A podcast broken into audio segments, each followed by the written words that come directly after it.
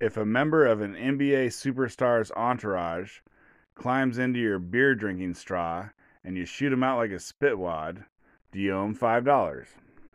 Coming up on the Anti Woke Podcast. All right, there's a backhoe working on my driveway right now. Like the biggest backhoe I ever seen. And I'll tell you, I'll make these podcasts and be like, "Oh, there's someone doing this kind of work in the background, and I apologize for the noise." And and then when I re-listen to my podcast, I can't hear nothing. So hopefully, this backhoe is big enough that it can be heard in the background. But just maybe want to tell a story. So I don't know, almost 30 years ago. In fact, I think it was like 30 years ago.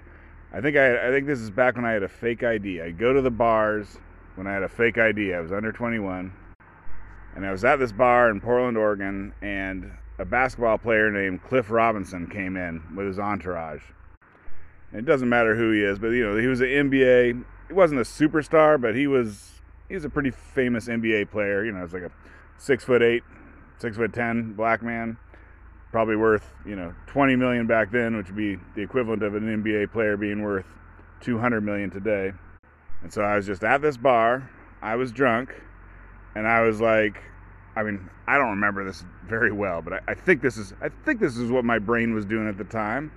I was like, man, how sweet would it be to be friends with Cliff Robinson, the NBA star? I mean, let's put it this way: in Portland, he was a superstar. I mean, around the country at that time, it was Michael Jordan, but in Portland, Cliff was one of them.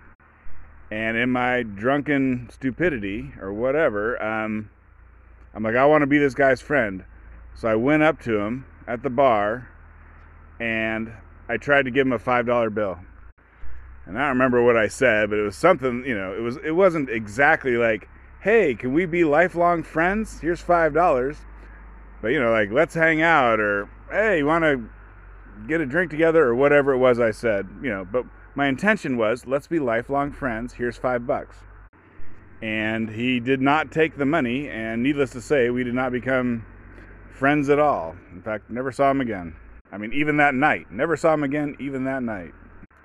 So the reason why I wanted to talk about this is because, well, besides the backhoe, was because I've always been really, really embarrassed about that. Like I have a friend, you know, I told I told a friend about that, and whatever. He just laughed so hard, and then, you know, every few years he'll bring that up and he'll laugh at me again. And I just feel like a total idiot thinking of that.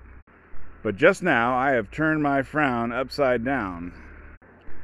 I mean, you know, I don't know how to become friends with a rich and famous basketball player. I mean, if I did, I'd be hanging out with them all the time.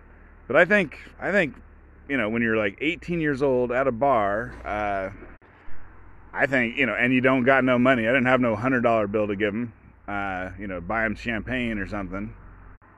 I think what I did was that, that, was that was about the best attempt you could make. So you know what? I'm gonna I'm gonna stop feeling bad about that incident. That makes me think of another story about the National Basketball Association and me. So sometime back in the 90s, I was going to Portland Community College, and I signed up for a speech class for some reason. And that was the same year that uh, the Portland Trailblazers drafted Jermaine O'Neal out of high school. If you don't know who that is, it doesn't matter. But there's a period there. Basically, they don't let you draft people out of high school anymore. But for you know, like what, the most famous person drafted out of high school was Kobe Bryant, for instance. There was a time where, boy, you just get them out of high school and they were amazing. Except for the Blazers, the one we got, he he wasn't that good.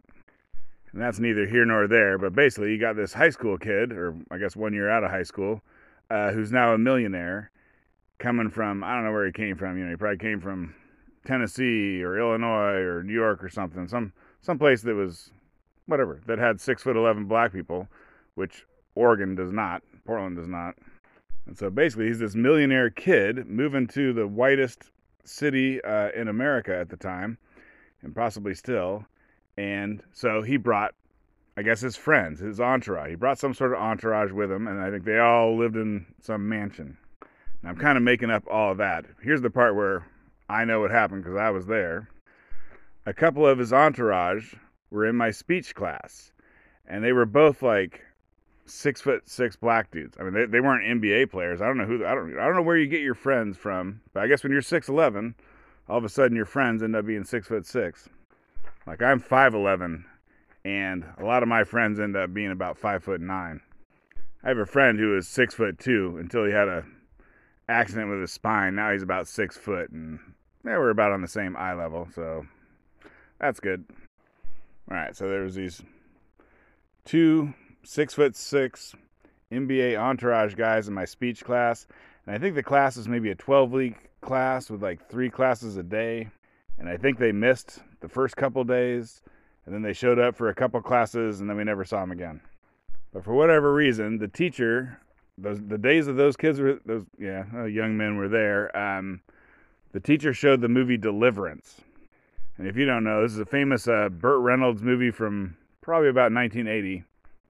And there's a lot of famous things about it. I mean, Burt Reynolds was like the biggest star in the world at that time. His mustache was even bigger than that. But the story of the movie is that three like city guys decide to um, go rafting in Appalachia, like the most redneck place in America. And somehow they get on the bad side of a couple of rednecks who are, you know, psychopathic rednecks. And I forget if like they have to kill them or they get killed or something. I mean, it's. But anyways, at one point, one of the three city slickers is this fat guy. I think his name is Ned Beatty. Someone once said Ned Beatty does not make a bad movie. But anyways, the rednecks anally rape, sorry, the fat guy, and there's a famous line from the movie which is squeal like a pig. And that's kind of what they say to him while they're doing it. They're like, "Suey, suey, squeal like a pig." This is Hollywood. I mean, this is somewhat woke back then. I mean, I don't know what the I'm not sure exactly what the writers meant. But this is the part that I remember. The teacher asked one of the NBA entourage guys what he thought of the movie. And that guy's like, oh, that guy that got raped, he liked it. I guess that was the point of the movie. The point of the movie was that, you know, man's inhumanity to man. You know, if a man rapes another man, that ain't right. I think the point was it doesn't make you gay. I'll use the F word. F word. It doesn't make you a faggot. Rape is terrible. But anyways, Jermaine O'Neal's buddy, uh, he got the exact wrong or opposite um, lesson from the movie, and he's like, that guy who got raped, he's a faggot. Ah, heck, um, may as well tell you about the money of fixing a driveway. So this is Southern Oregon prices. I don't, you know, your mileage may vary. But so we had a guy come out. Looks like it's going to take him about three hours. He's got a giant backhoe, like however big of a backhoe you you imagine, bigger than that. So huge. And then he's got a 10 yard dump truck, which is just that's the normal size for a big ass dump truck. You know, it's a semi truck that does dump trucks. And it was about a hundred dollars an hour for him and his truck and his backhoe. Obviously, he's only using one at a time. And then it was about two hundred dollars per load of. It's not exactly gravel. Apparently, right now there's a gravel shortage where I live. So it's like rock, but it has some dirt mixed in. It hasn't been washed, whatever that means. But uh, so that turned, you know, one narrow spot. I got a pond, and truck drivers are always worried about falling in the pond. So, anyways, it turned like this little narrow spot that goes pa- past the pond into a nice big uh, turnout. So, there you go. About nine hundred dollars. Call it a grand. All right, let's keep the uh, living in the woods stories going here. It's earwig season in Southern Oregon earwigs. I mean, if you live in Oregon, I'm sure you know what an earwig is, but they're like they're like a little bug. They're about the length of a honeybee, except they're a lot skinnier. I mean, they might be a beetle. They look like a cross between a beetle and an ant. And what's kind of disturbing about them is they got what looks like giant pinchers. Like half their body is just these giant pinchers. But I've never been pinched by one, so I, I don't think they are pinchers. They're some other bug apparatus. Maybe maybe they're made to look like pinchers to scare other animals away or something. But I drink my beer with a straw, like a straw and a koozie. So if I want to drink a beer, I get out my koozie, right? That's the insulated thing you put your beer into. And I put the beer into the koozie, and then I crack the top of it, and then I put in my straw, and I drink it. And the reason why is I, I got some sort of medical condition. Um, anyways, my, my lips are monumentally chapped. Like they're always chapped you know, back in the day, like, you know, maybe in the cold winter and the wind and the blah blah, you might have chapped lips. but I got it permanent now. So I'm just I'm constantly putting chapstick on. And if I just drink beer or water or anything the correct way, what happens is the chapstick rubs off on the beer can or the water glass. And so if you use a straw, you just you have to put chapstick you have to reapply it less often. And like I buy chapstick like 25 tubes at a time from Amazon. All right, this guy working on the driveway, he's about to drive by with his uh, Kenworth 10 yard dump truck. So we'll, we'll see if that shows up on the recording.